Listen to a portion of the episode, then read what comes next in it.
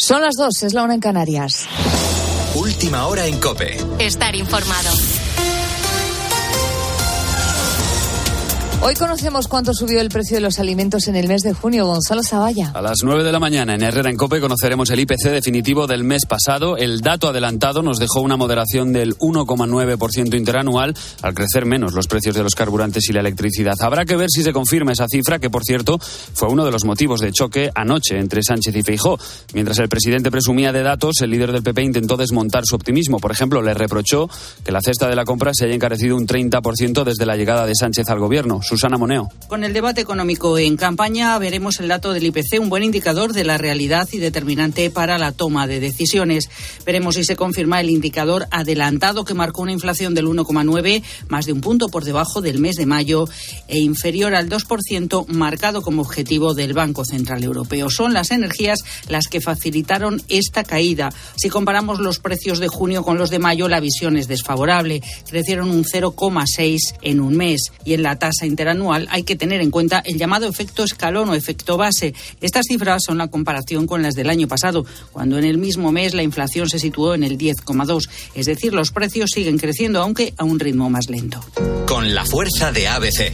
Cope, estar informado. Lo cierto es que la actualidad del día ha estado marcada por la resaca del debate de anoche. La prensa de este miércoles analiza las consecuencias. Por ejemplo, ABC asegura que Sánchez ha perdido cuatro escaños en las horas siguientes al debate, mientras que Feijó recupera dos y la ventaja en 44. Mientras tanto, la atmósfera de la derrota se apodera del PSOE. El debate ha cortado la idea de remontada alimentada en los últimos días por los asesores del presidente. Los analistas coinciden en que Sánchez no estuvo a la altura en el debate económico y esa era su principal bandera. Por lo tanto, hoy los ministros de Moncloa han metido una marcha más en su ataque a Feijo y tratan de movilizar a todo el electorado de izquierdas infundiendo miedo. El señor Fejo es uno más de la ultraderecha. Se abrazó a la mentira y es uno más de la ultraderecha. Su perfil es de un señor abrazado a la mentira y abrazado a la ultraderecha. Faltó a la verdad de manera sistemática como hace la ultraderecha. Es un señor de ultraderecha. Ha tenido que ser el ministro de Presidencia, Félix Bolaños, el que salga a agitar a las masas, ya que Pedro Sánchez ha viajado hasta Lituania para participar en la cumbre de la OTAN, de la que salen dos grandes titulares. El primero, te lo avanzábamos ayer, Turquía ha levantado el veto al ingreso de Suecia en la alianza, y el segundo tiene que ver con el secretario general de la alianza, que ha confirmado que Ucrania recibirá una invitación para convertirse en socio de la OTAN cuando se den las circunstancias. Sin embargo, no se ha establecido calendario alguno. Pablo Fernández, buenas noches. Buenas noches, Gonzalo. La primera jornada de la cumbre de la OTAN ha estado marcada por por varios puntos. Empezamos por Ucrania. El secretario general de la Alianza, Jens Stoltenberg, ha anunciado que Kiev se convertirá en miembro de la organización cuando cumpla las condiciones necesarias. Las Fuerzas Armadas ucranianas han demostrado una valentía y unas capacidades que han impresionado al mundo entero. Pero, al mismo tiempo, todos los aliados coinciden en que mientras haya una guerra en marcha, no es el momento de hacer una invitación para entrar en la alianza. Será un proceso simplificado y Kiev no tendrá que participar en un programa de varios años. Además, el presidente ucraniano Zelensky tiene previsto reunirse hoy miércoles con uno de los artífices del acuerdo, el presidente norteamericano Joe Biden. Por otro lado, España desplegará tropas en Eslovaquia como parte del nuevo contingente de la OTAN. Será la primera vez que nuestros militares se incorporen a esta misión. También se reforzará el contingente en Rumanía, donde ahora mismo España tiene 40 soldados. Y el tercer y último gran acuerdo empezó a resolverse el pasado lunes. Después de 14 meses, Turquía ha levantado el veto al ingreso de Suecia en la OTAN. Por cierto, esta noche Ángel García ha informado en el partidazo de COPE los nuevos datos sobre el caso Negreira. Estos datos apuntan a que la justicia no ha encontrado indicios de pagos a los árbitros, sino que apuntan a un blanqueo de capitales con un dinero que volvía a gente del club. Ahora la pregunta es, ¿dónde fue ese dinero? Porque no está ni en las cuentas del Barcelona ni en las de la familia Negreira. Tienes más información en cope.es y ahora sigues en la noche de COPE con Beatriz Pérez Otín. COPE, estar informado.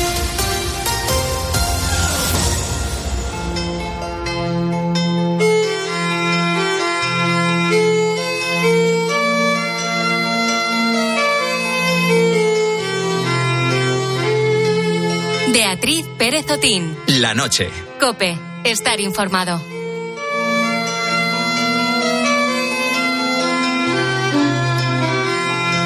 Son las dos y cuatro minutos de la madrugada, es la una y cuatro minutos si nos escuchas desde las Islas Canarias. Yo creo que es un buen momento para visitar Santiago de Compostela, donde miles y miles de peregrinos llegan en días como los de hoy, porque han culminado así su camino de Santiago. Y así lo hacen cada día desde hace muchos años. Cada uno tiene su historia, su mochila, sus motivos, sus pensamientos, pero todos celebran con la misma euforia el momento de la llegada a la catedral.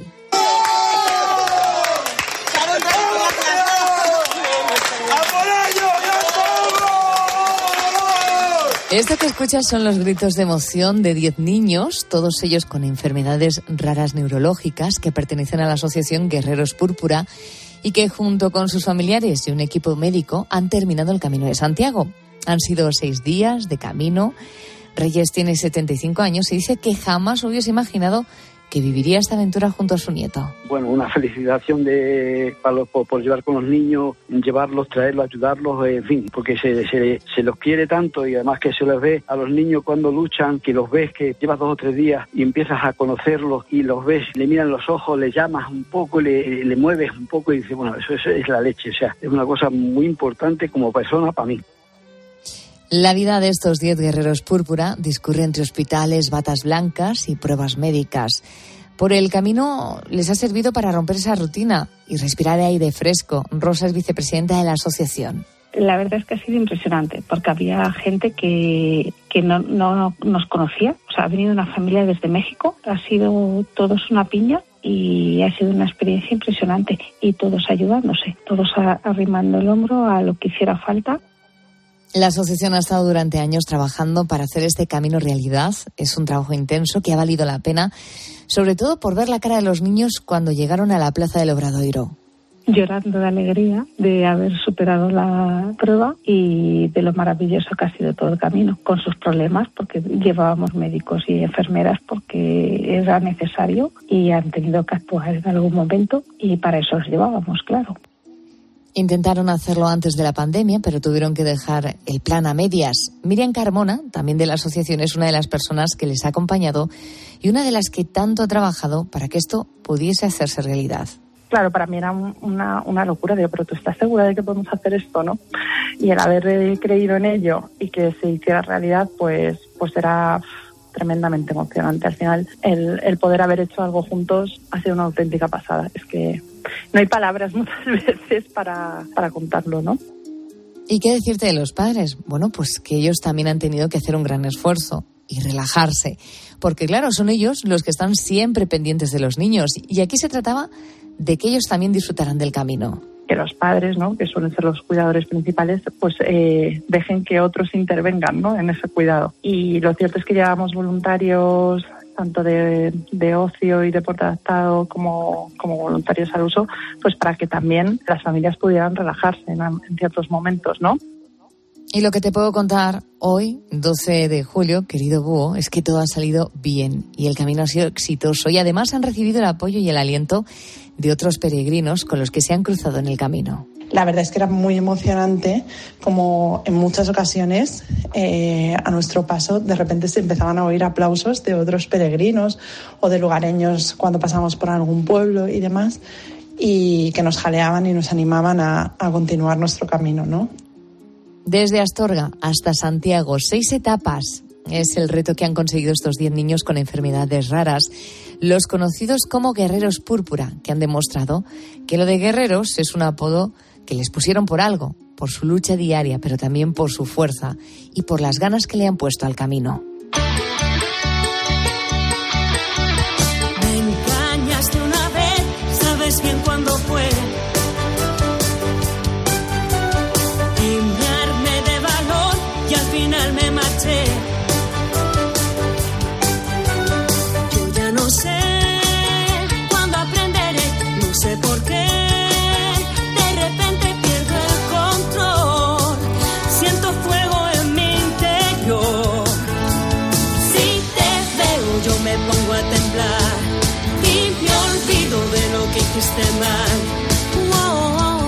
Mamá mía, una y otra vez, no sé cómo resistirme. Mamá mía, vuelve a suceder,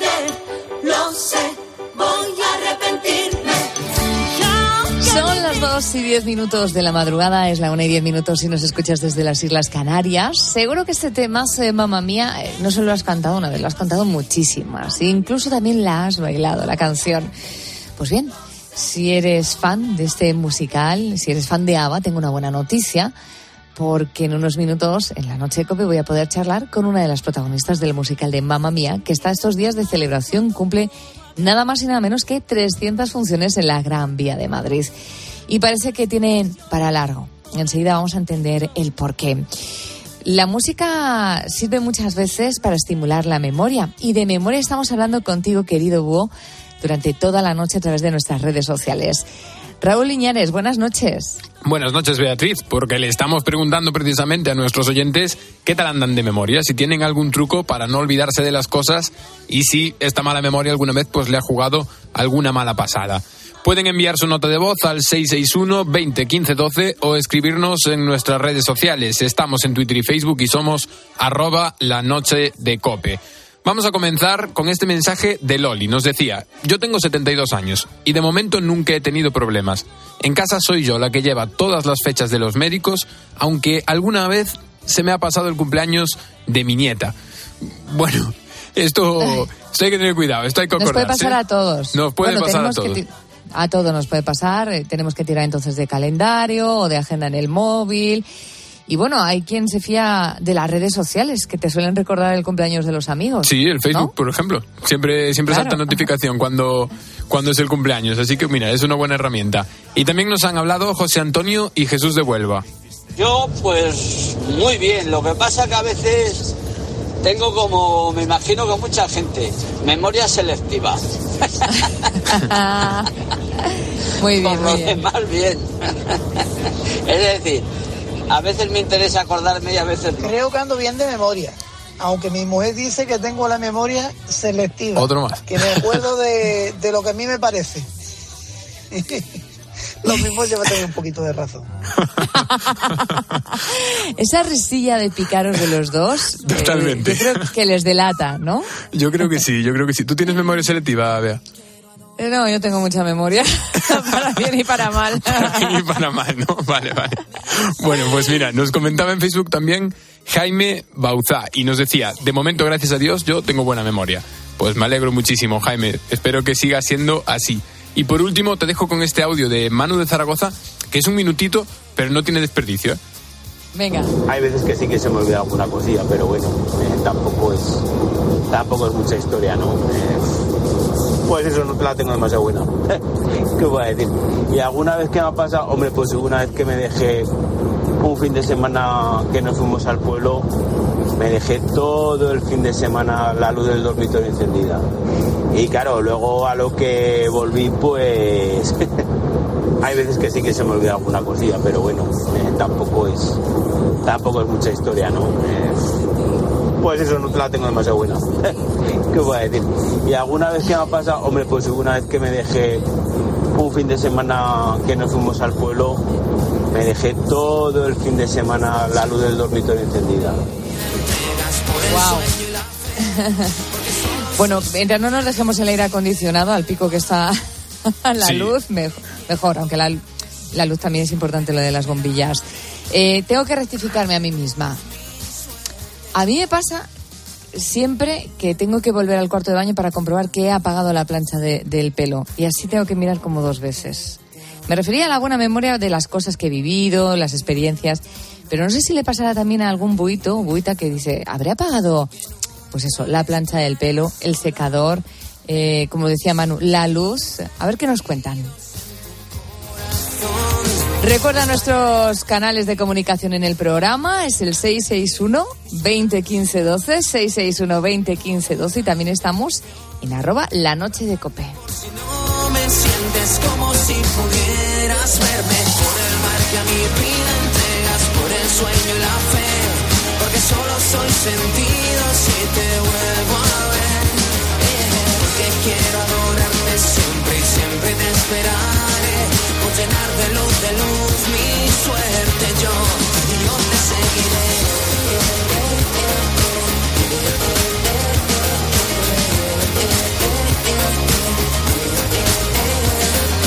Porque quiero esperarte siempre y siempre te esperaré llenar de luz, de luz mi suerte yo. Y suenan mis latidos en tu corazón. Beatriz Pérez Otín. La noche. Cope, estar informado.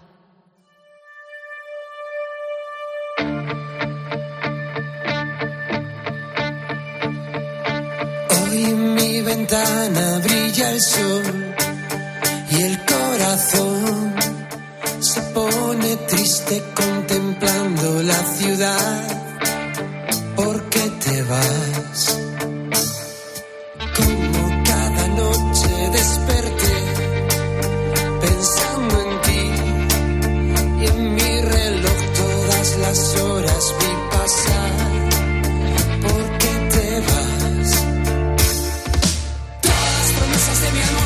Durante los próximos minutos vamos a compartir nuestra madrugada con toda una campeona. Escucha cómo la anunciaron después de conseguir su tercer título mundial. decisión unánime. Y sigue siendo campeona del mundo. Bueno, Joana Pastrana. Joana Pastrana, boxeadora madrileña, ha conseguido ser tricampeona del mundo en su categoría. En apenas cuatro años dedicó su vida al deporte desde los 13, cuando se apuntó a un gimnasio en Carabanchel, un barrio de la capital. Su primer combate de boxeo fue en 2013 y en 2018 alzó el primer cinturón de campeona del mundo.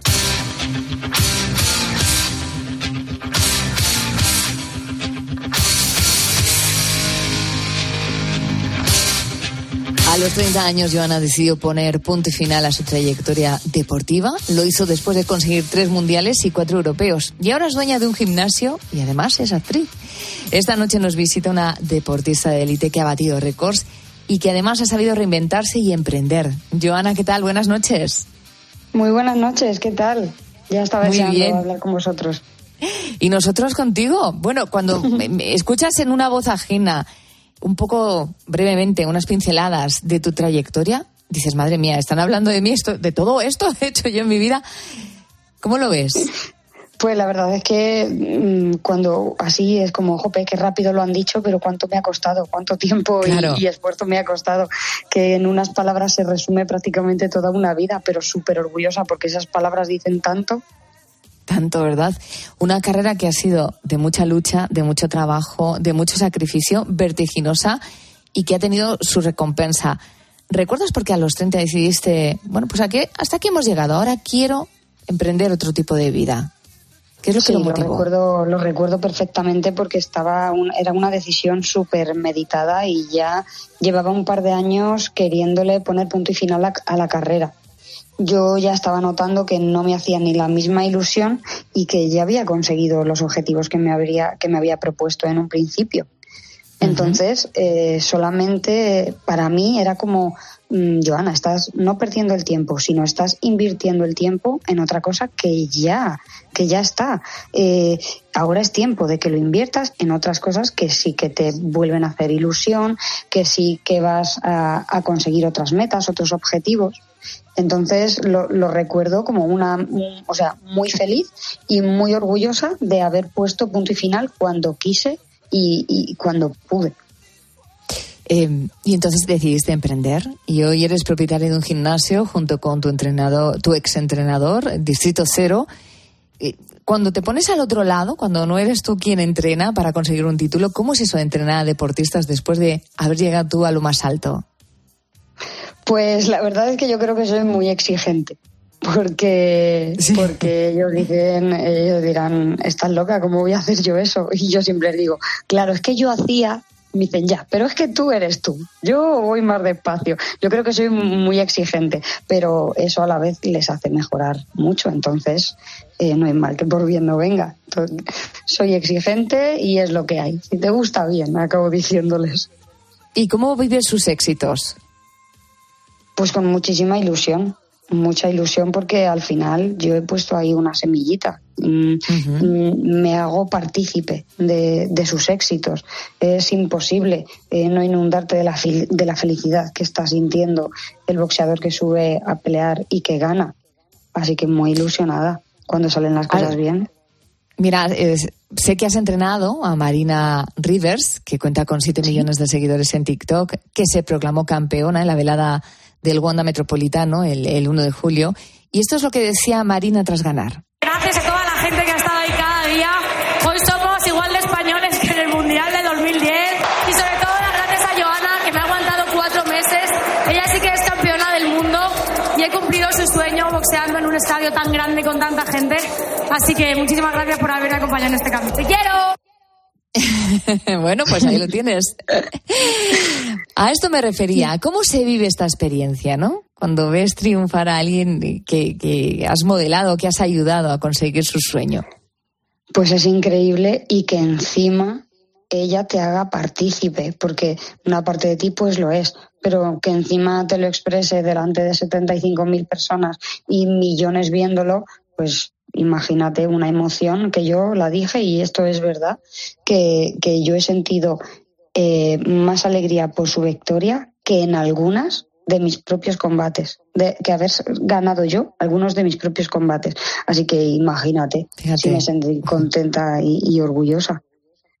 Porque llega un momento que en la propia carrera estás como en piloto automático, eh, no has terminado de pelear, ya estás pensando en la siguiente pelea, entonces no la disfrutas.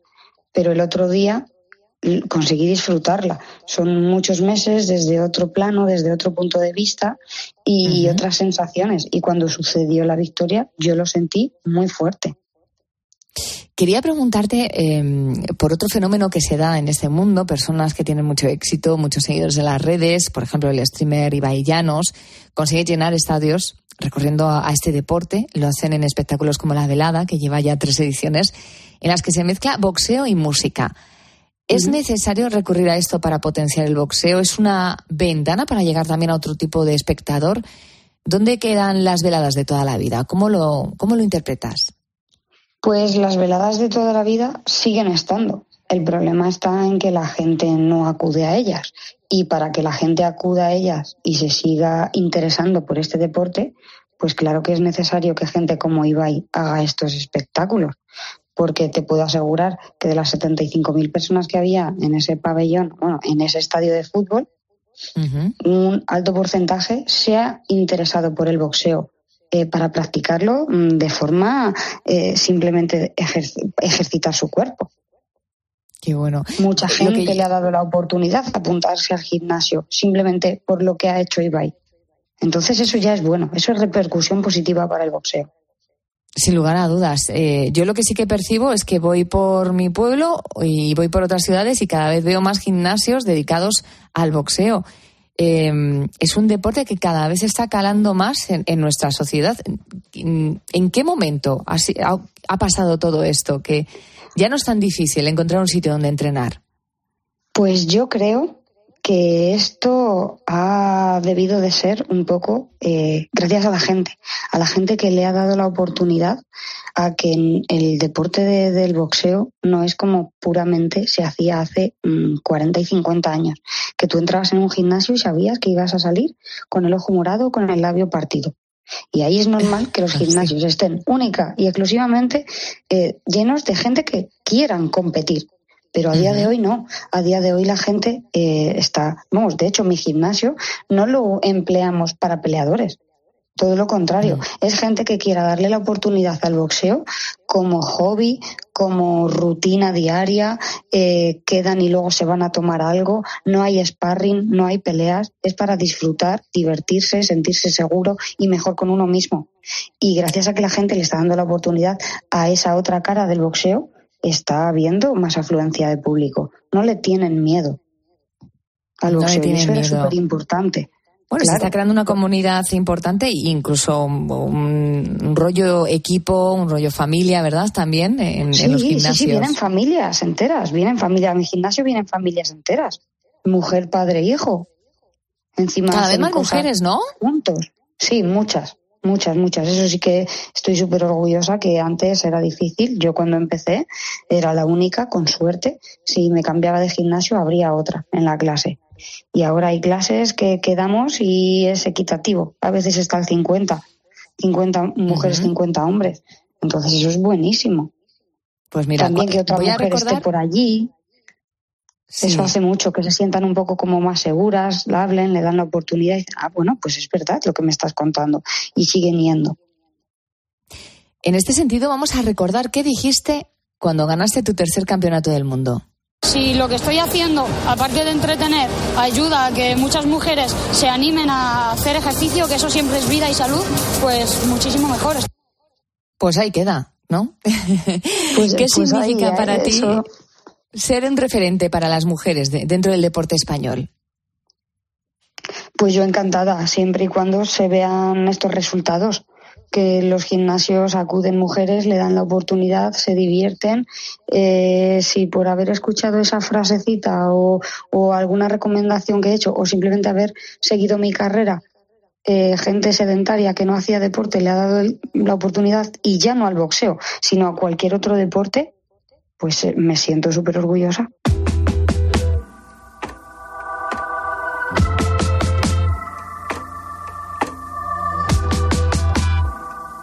Cuando empezaba a charlar con Joana Pastrana, eh, hablábamos de, de su carrera y claro, en 30 segundos resumíamos lo que ha sido la media vida de ella, ¿no? Eh, de sacrificio y, y de combinarlo con otros trabajos, porque claro, hasta qué punto este deporte no te permite vivir económicamente, ¿no? Porque tuviste eh, durante mucho tiempo que combinarlo con otros trabajos dentro de la hostelería. ¿En qué momento uno ya se da cuenta que puede vivir de este deporte? ¿A qué nivel tiene que llegar? Bueno, pues la verdad es que no es que tenga que llegar a, un nivel, sino tener el apoyo de patrocinadores o sponsors. Porque yo he llegado al más alto nivel y la principal causa por la que me retiré era porque había conseguido los objetivos deportivos, pero no los económicos. O sea, yo siendo tres veces campeona del mundo me retiro porque no gano dinero. Entonces sí que hay un punto en el que para ayudar mi 100% en el deporte, si tengo que dejar el trabajo, tengo alguna ayuda de algún sponsor y eso es lo que me hace sobrevivir. Pero ganar dinero como tal en ningún momento de mi carrera. Es tremendo esto, ¿no? Sobre todo cuando uno dedica tanto tiempo y tanta vida y tanto esfuerzo para cumplir un sueño y al final también es un, es un trabajo. Con respecto a tu entrenamiento, a tus competiciones, a tu dieta saludable, a tu horario estricto, ¿cómo se compatibiliza tu día a día con la familia, con la vida social? Pues sacrificando y poniendo en una balanza y eligiendo, porque es la realidad. Tienes muy poco tiempo y lo tienes que dosificar muy bien, porque en el tiempo en el que no estás entrenando tienes que descansar, que mañana tienes que volver a entrenar y así durante muchísimo tiempo.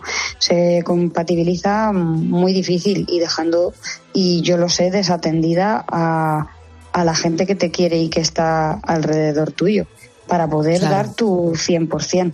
Mm. Bueno, hay una cosa de la que me gustaría hablar contigo y es también eh, de tu otra faceta como actriz, ¿no? No nos podemos olvidar de, de esa vertiente. Apareces en realities de HBO, en televisión española. eh, ¿Era un- algo que tenías pendiente? ¿Lo tenías ese gusanillo de que te gustaba el mundo de, de- de la actuación hace mucho tiempo? ¿Cómo llegas a él? Cuéntanos. Pues mira, como actriz no me considero porque, porque eso es también, eso es un trabajo que la gente dedica mucho tiempo y se forma y se prepara. Yo en los reality simplemente soy yo. O sea, no tengo que hacer de una persona que no soy yo.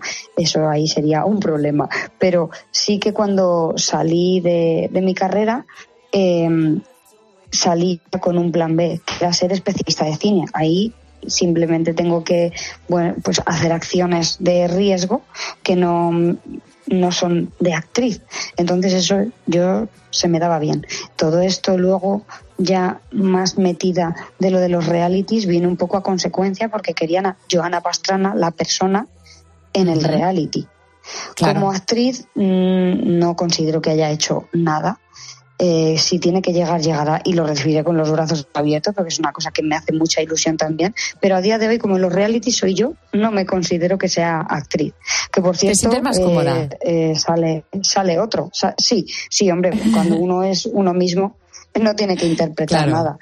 Y, y sale dentro de nada otro, otro que he grabado, porque además estas cosas las grabas y luego salen al tiempo y muy contenta de ver el resultado, de verlo, porque tú lo haces y luego no lo ves. Ellos lo tienen que montar y demás. Y, y estoy deseando de verlo. Se llama bueno. Time Zone. ¿Cuándo lo podremos ver? ¿A partir de qué, el, de qué mes? el día 14, viernes. O sea, ya, esta semana. Sí. Sí, sí, sí, sí, este viernes. Cuenta Este atrás, bueno, viernes pues estaremos muy pendientes. Me ha encantado charlar Sí. este ratito de la madrugada contigo, conocerte, Joana. Hacía tiempo que queríamos que estuvieras con nosotros en la noche, descubrir la mujer Muchas que está detrás de la empresaria, la deportista, la... eh, ¿Cómo te presentaría? ¿Como presentadora, participante de reality shows de televisión? Aunque también has hecho de gladiadora, eh, ¿no? También, eso sí que, eso sí que era de actriz, pero como tampoco mm, ah, era un poco lo que venía haciendo toda mi vida, pelear, pero con espadas, pues eh, estamos en las mismas. No me Sí. están poniendo los deberes muy, muy difíciles en el mundo de la interpretación de momento. ¿Qué será lo próximo, Joana? ¿Tienes algo ya en mente? ¿Con qué nos vas a sorprender? Sí, sí tengo, sí tengo algo en mente. Luego he hecho, eh, he salido de grabar otro reality, eh, esta vez de supervivencia, en el que he hecho cosas increíbles que si no es por ese programa no lo habría hecho jamás en mi vida. Sale en septiembre. Y otra cosa que está por cerrar, pero como está por cerrar todavía no puedo decir nada. Pero lo del reality sí, que sale en septiembre para televisión Pues española. Fantástico. Estaremos muy pendientes eh, y estás invitada a que vuelos a la noche de Cope, Joana. Un abrazo enorme. Muchas Feliz gracias, verano. encantada. Un saludo, hasta luego.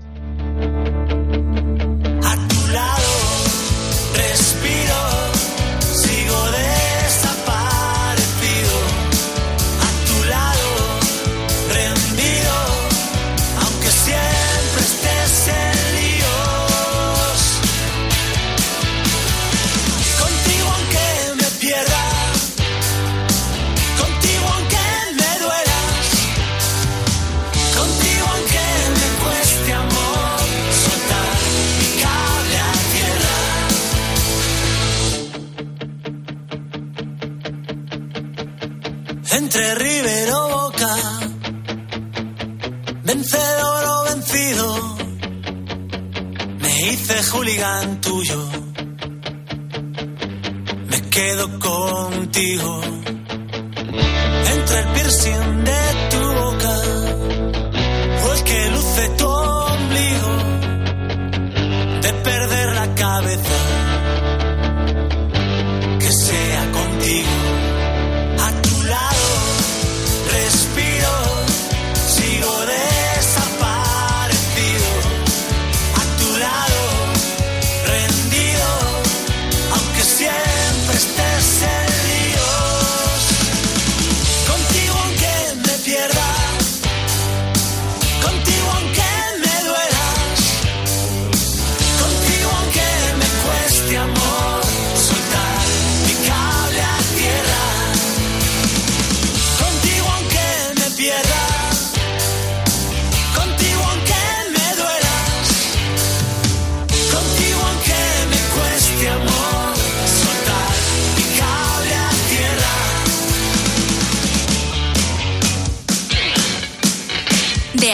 Pérez Otín. La noche. Cope. Estar informado.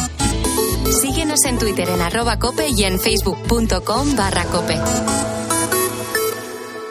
Expósito va más allá de la noticia. Imagínate que por tu situación familiar, por intentar buscar una vida mejor o por volver a encontrarte con tus familiares que están en Europa, tienes que recorrer miles y miles de kilómetros hasta llegar a un punto concreto en el norte de África. Y es la voz que te explica todo lo que pasa. La segunda tragedia de esta semana en Canarias. Y es que un día antes falleció una mujer embarazada que llegó en una lancha neumática con medio centenar de personas. Escucha a Ángel Expósito. De lunes a viernes, desde las 7 de la tarde, en la linterna de Cope.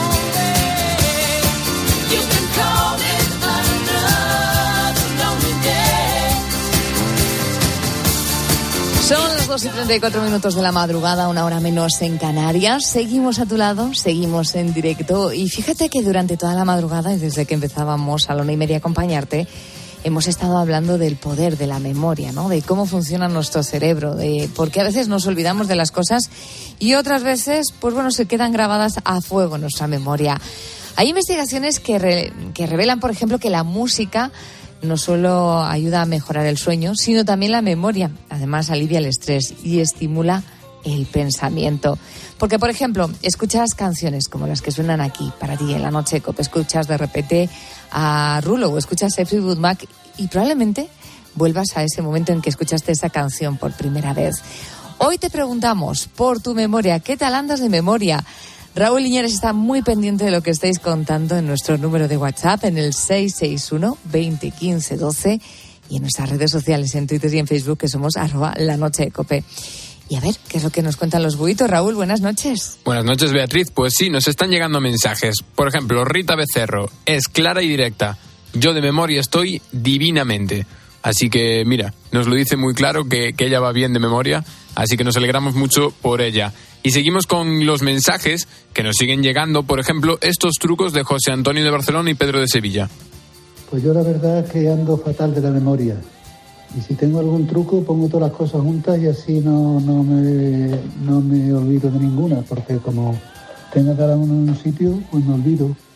Y sí, sí, sí, me ha jugado algunas malas pasadas. Las llaves muchas veces me las he quedado en casa. Ver, soy joven, tengo 27 años, pero cuando se me olvida de las cosas, lo que hago a veces es apuntarle las cosas en alguna nota, en el frigo o algo, para que se me, para acordarme de todo.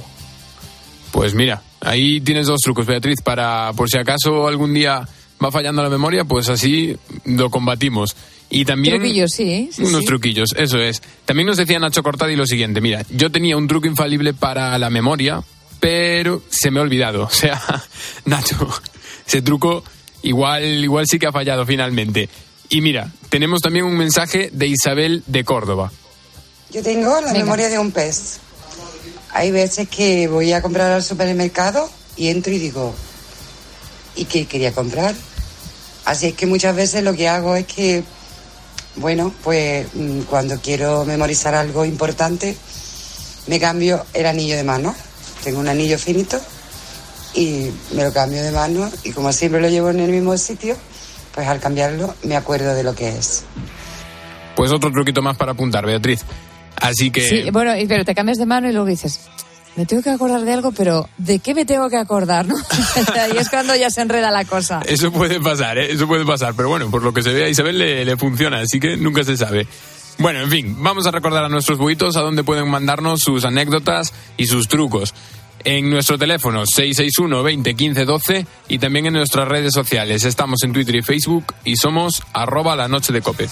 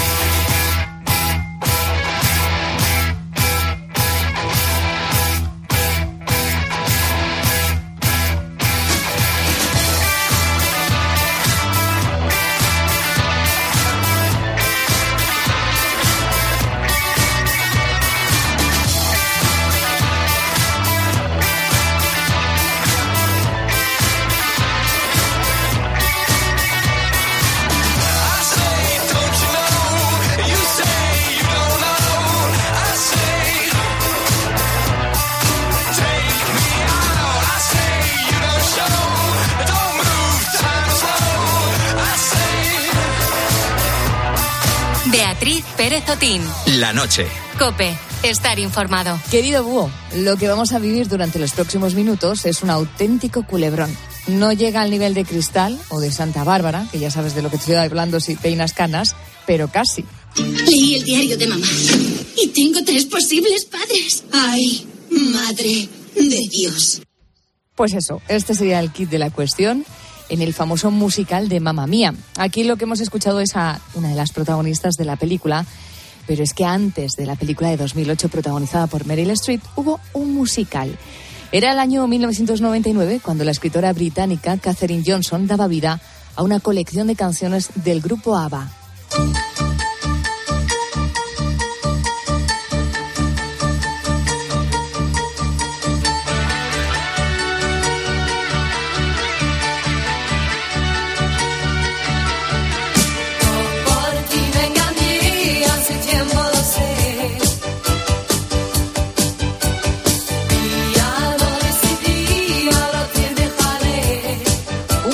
Nos cuenta la historia de Sophie Sheridan, una joven de 20 años que vive con su madre en una isla griega y está a punto de casarse. Antes de su boda, Sophie busca descubrir quién es su padre, ya que su madre Donna nunca le revela la identidad del mismo. Para hacerlo, invita a tres hombres a la boda basándose en las antiguas cartas de amor de su madre, lo que le lleva a una serie de situaciones cómicas, de enredo y emotivas. Esta noche nos vamos a adentrar en su mundo, con un, como si fuéramos un habitante más en esa isla griega, porque el musical Mamma Mía tiene mucho que celebrar. Entre otras cosas, que la música de ABBA sigue gustando 40 años después y que en Madrid ha cumplido ya las 300 funciones. Me acompaña en el estudio una de las actrices principales, es una de las mejores amigas de Donna, la protagonista. Inés León en el papel de Rosy. Buenas noches. Buenas noches. Un placer estar aquí. Igualmente, Inés, eh, lo tuyo es un papelón, ¿eh? ¿eh? Cuéntanos cómo es esta amiga de la madre de la novia Rosy, porque es uno de los papeles más divertidos. Sí, es muy divertido. Pues Rosy es su confidente, un poco ahí es la que, la que lleva esa historia con ella y sabe todo de Donna, pero hace tiempo que no se ven porque no comparten tampoco vida allí eh, en Grecia. Rosy viaja mucho, tiene un blog y un libro de cocina, pero lo sabe todo sobre, sobre Donna y, es, y se juntan en un momento muy especial. Para inspirarte en este papel, eh, ¿te identificabas con alguna amistad especial que tú tengas en tu vida? no, no, no. A veces te, viene, te vienen personas que conoces a la cabeza, pero en este caso no. Simplemente te, guías un poquito por el, por el guion y, sacas lo mejor que, hay en ti. Y el instinto, ¿no? Bueno, yo te veo muy joven y, pienso en el papel que tienes, que es una mujer con dinero, soltera, que se ha divorciado. Eh, ¿Cómo os lleváis, eh, cómo os llevaríais si os encontráis en esta vida? ¿Qué, qué te podría aportar ella y qué podrías aportar tú? Bueno, eh, yo siempre digo que, que, hay algo que me ha aportado Rosy, que es que es un poquito del final, no sé si contarlo, pero se lo sabe todo el mundo. Es una historia que la conoce todo el mundo. Resulta que ella, bueno, pues al final se enamora, ¿no? Y entonces le sale ahí como un poquito esa infantilidad, esa cosita sana del amor que parece que, que no iba a vivir nunca y de repente pues, pues surge y eso pues me lo llevo. En el equipo de Mamá Mía, el musical, eh, bueno, yo creo que ya formáis una gran familia y formáis parte mm. de, la historia. Estamos hablando de uno de los grandes espectáculos a nivel mundial en la actualidad. Hablábamos de que estos, esta semana se están celebrando las 300 funciones, ya más de 300. ¿Tú eres consciente de esto? Eh, ¿Te sientes que formas parte de la historia de Mamá Mía?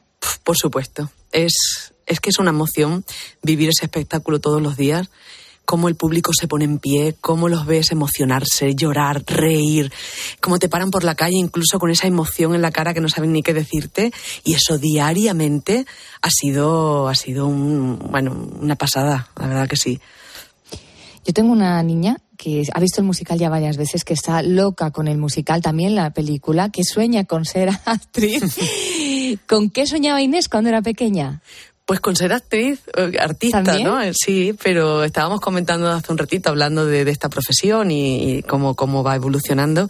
Cuando nosotros teníamos 15 años, no teníamos ni idea que esto existía, no había internet, no había nada, entonces yo no sabía que, ni siquiera esto era una profesión. Solo quería estar encima de un escenario y, aquí estamos. ¿Y habías escuchado la música de, de ABBA cuando eras niña? Sí, yo creo que ABBA forma parte de, la banda sonora de nuestras vidas, de todos, ¿no? Eh, aunque no te guste tanto como para comprarte un disco, pero está ahí y te la ponen en una fiesta y te vuelves loca. O en un momento romántico y también te emociona. Es, es parte de todos.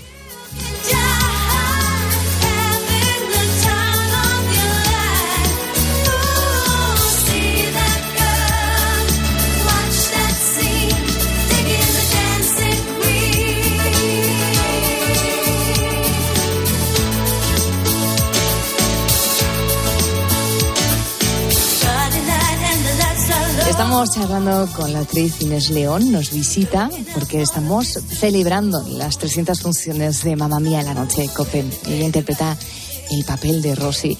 Es una comedia que tiene muchos momentos emotivos. ¿Hay alguno que sea especial para ti, Inés?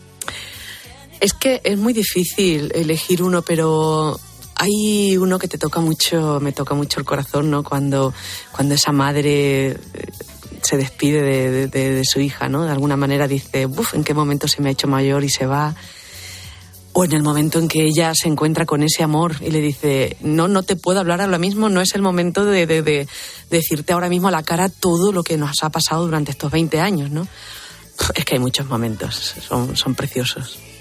Es un musical muy bonito. ¿Y tú soñabas con formar parte del elenco de Mamma Mía? Cu- Cuando a ti te llaman, o, o no sé si fuiste tú que te presentaste al casting, y te dicen, estás dentro, cuéntanos, ¿cómo fue ese momento? Pues es, es una curiosidad esta, como de esta vida, ¿no? De estas cosas que nos, que nos pasan, causalidades, ¿no? Que se, se suele decir. Yo, cada vez que se hacía un casting antiguamente de, de pues ya se representó aquí mucho tiempo en, en Madrid, y de gira, yo cada vez que hacía un casting, pues siempre quedaba en la final. Y me volvían a llamar porque a ver si había oportunidad, pero era como joven, ¿no? Y nunca, pero sí sabía que mi energía era para estar ahí en ese tipo de, de espectáculo. Y de repente, cuando, cuando volvió a salir, eh, tuve una conversación con el productor que nos cruzamos un día y me dice, oye, ¿sabes qué se va a hacer mamá mía? Digo, ¿ah, sí? Y de repente me marcó ¡uy! sembró la semillita y, y me presenté al casting y, y aquí estoy. Fue como cerrar un círculo que parece que estaba como predeterminado. Abierto, ¿no? Eh, 300 funciones son muchas funciones. Eh, ¿Cómo te preparas cada día para que sea como una función nueva, como si fuera el debut? Pues es que eh, al final el cuerpo va cogiendo ese ritmo y la voz y vas teniendo tu rutina de calentamiento, evidentemente con nuestros directores, calentamiento vocal, calentamiento físico y luego ya pues te vas al camerino, echas tu ratito con los compañeros, empiezas como a activarte y, te maquillas y, y en cuanto empieza la música hay algo que te entra en el cuerpo que se coloca ahí en ese sitio y lo das todo. ¿Tardas mucho en bajarte de- del papel de Rosy cuando se acaba la función y se echa abajo el telón? Mm, No, no, eh, tienes costumbre ya como de pum y ya cambias. Lo que tardas es en bajar esa- esas revoluciones que te deja el final porque es alucinante, ¿no? Ese final con, con dos temazos que no voy a decir cuáles. te quedan tan, tan, tan arriba que, que cuesta, cuesta bajar. Lo que tienen que saber los oyentes es que si disfrutan del musical de Mamma Mía, ellos en algún momento también son parte del musical. Eso sí, ¿no? Sí, sí, sí. Bueno, son casi todo el tiempo parte del musical. Porque, porque están ahí tan cerquita y, y sus, sus emociones, sus respuestas nos, nos alimentan también a nosotros para, para aportarles a ellos esa emoción. Pero al final es cuando ya explota todo. O sea que no se lo pueden perder. Inés, un musical es un desafío para cualquier actriz, para cualquier actor, porque tenéis que cantar, tenéis que bailar, tenéis que interpretar. Eh, ¿Cómo llevas esto del baile? ¿Te gusta más o menos que cantar, que interpretar? ¿Cómo se, se une en ti esa trinidad, ¿no? De- de- del bailar, cantar, interpretar. Pues formándote y porque va en mí. A mí me encanta bailar y estuve muchos años tomando clases de danza, luego de canto. Yo estudié interpretación en, en Córdoba, en la ESAD de Córdoba, o sea que al final vas sumando todo lo que te gusta y dices, pero sí, lo puedo poner todo en un, en un mismo sitio. Y nada, todo, todo muy bien, todo muy bien.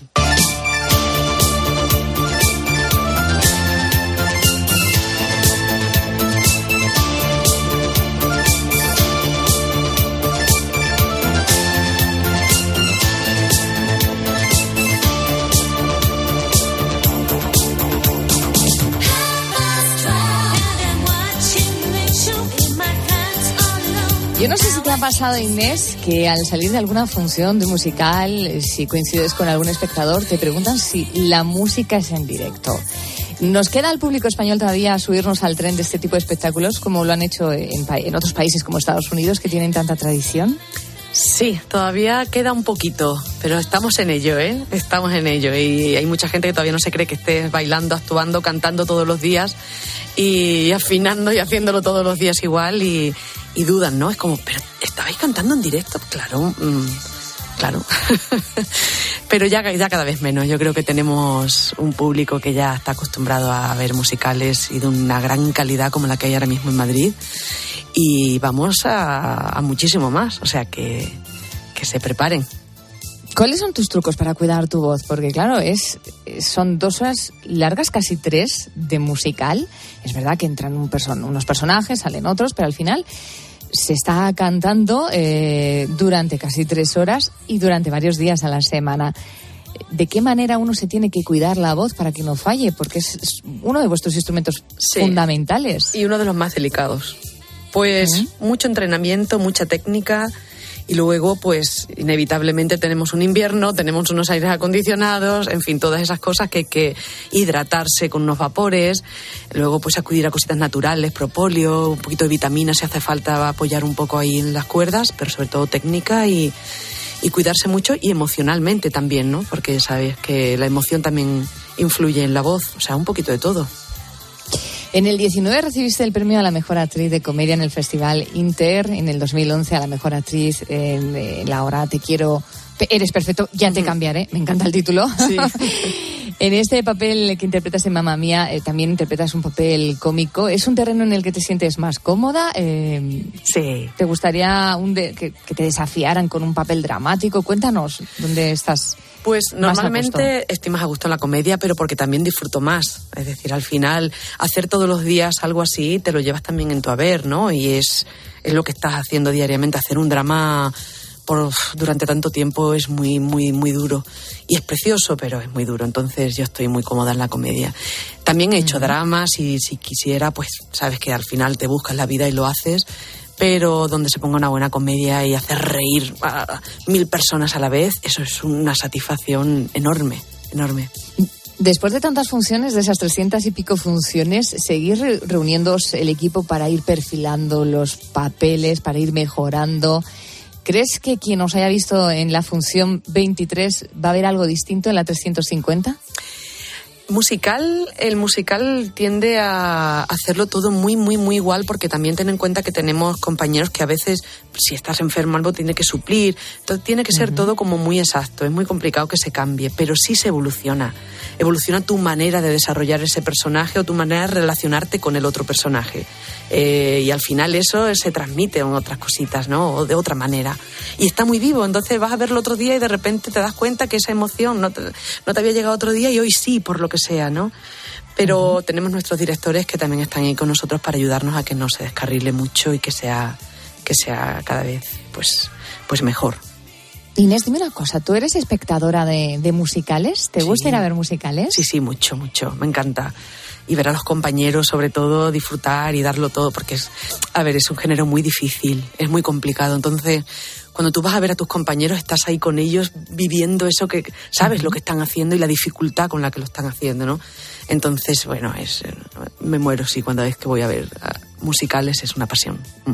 Mamma Mía era uno de tus sueños. Eh, ¿qué, mu- qué otro musical sería un sueño para ti poder entrar dentro interpretar un papel? Uy, muchísimos, me encantaría. Bueno, Mama Morton, me hubiera gustado hacerlo o me gustará hacerlo algún día si hay oportunidad ahora en Chi- Chicago.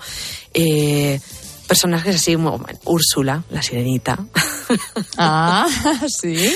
personajes así con mucho carácter y, y mucha fuerza, porque aunque me empeñé en querer hacer princesitas y, y esas cosas, no, sé que no me las van a dar.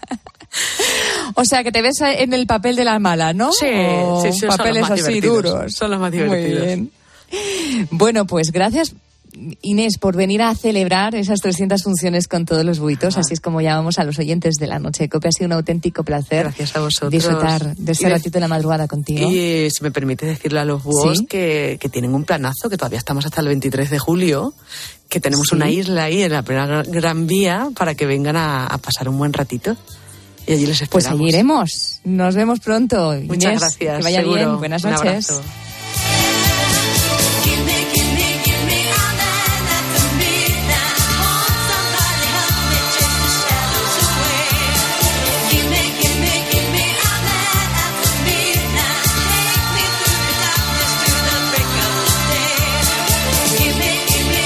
Beatriz Pérez Otín. La noche. Cope. Estar informado. Que has sangrado tantos meses de tu vida.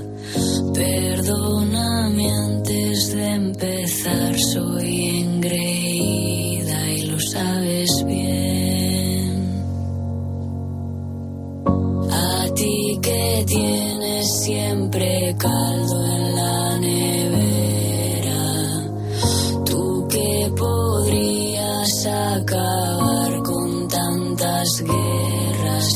想你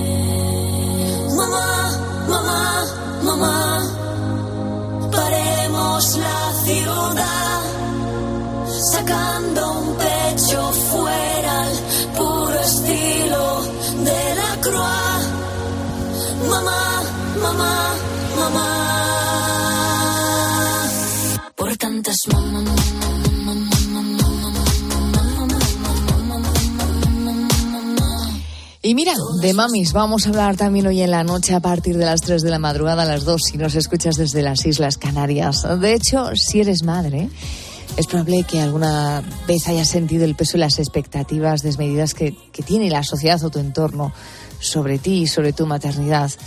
Si buscas un cambio en la forma en que se percibe la maternidad, si anhelas un apoyo real, auténtico, si quieres dejar al margen la culpa, esta madrugada tenemos a dos invitadas muy especiales del Club de las Malas Madres.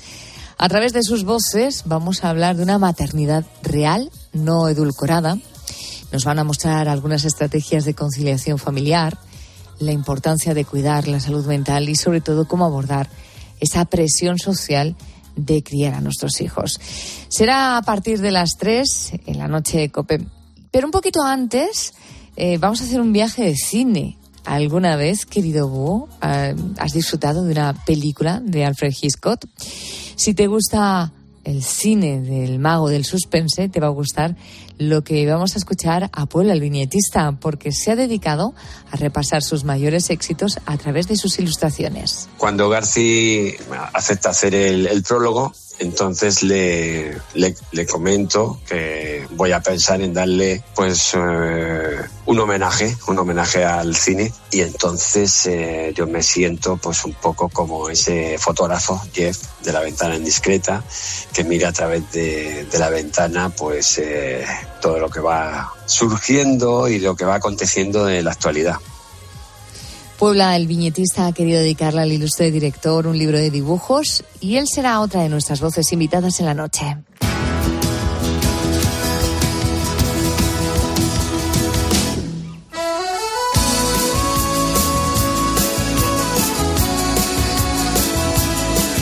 En tres minutos alcanzamos las tres de la madrugada a las dos en Canarias. Enseguida actualizamos la información con Gonzalo Zavalla, pero antes vamos a escuchar nuevos mensajes de los buitos hablando de su memoria. Raúl Liñares, buenas noches. Buenas noches, Beatriz. Pues sí, nos están comentando trucos para no olvidarnos de las cosas y también anécdotas sobre malas pasadas que le haya jugado esta mala memoria. Lo están haciendo al 661 20 15 12 y también en las redes sociales de Twitter y Facebook, arroba la noche de cope. Mira que nos cuenta José Antonio de Huelva. Suelo tener muy buena memoria para muchas cosas, pero no tan buena para otras. Y me da coraje cuando me quiero acordar de algo en concreto y no soy capaz. Un poquito de, de memoria selectiva también, ¿eh? José Antonio de Huelva. Y por último, pues te pongo este mensaje que nos mandaba Carlos Toledo. Pues yo de memoria ando lo justito, ando lo justito. Y yo cojo, cojo rutinas, dejar todo siempre en el mismo sitio para que no se me olvide nada. Y de memoria, que si me ha jugado malas pasadas, pues sí, olvidarme de mi hijo en una gasolinera repostando. Ay, madre. Reposto, me fui, venía mi hijo conmigo, digo, vete a pagar. Y cuando estaba pagando, me fui y me tuve que dar la vuelta por él cuando me di cuenta de que no le llevaba. Madre mía, Ay, Carlos pobre. de Toledo. ¿Qué años tendría? ¿Qué años? Que nos lo cuente, Carlos. ¿Con qué años tenía? ¿Qué años tenía tu hijo cuando te lo dejaste en la gasolinera? Pues a ver si nos Y bueno, contesta y ¿qué- te lo digo. ¿Y qué consecuencias ha tenido luego su relación? Bueno, 661 20 15 12, 661 20 15 12 ese es nuestro número de WhatsApp y estamos deseando escucharte. Y aunque tenga que partir mi vida en dos me igual. Y aquí dentro de este túnel nuestro amor resistirá. Donde nadie se hace rico. Testigos de la fe. La vivencia de los cristianos en COPE. Freddy Banua, delegado de Pastoral de la Carretera en Granada. La responsabilidad en el sentido de que en el volante no solamente cuentan con su vida o la vida de que está al lado o está dentro del coche, pero también la vida de las personas ajenas o de las personas en el tránsito o las personas que está en la carretera. Ah, estamos hablando de una vida, no estamos hablando de una cosa, estamos hablando de una vida que es tan importante para los cristianos de que ya sabemos de que la vida es un regalo de Dios.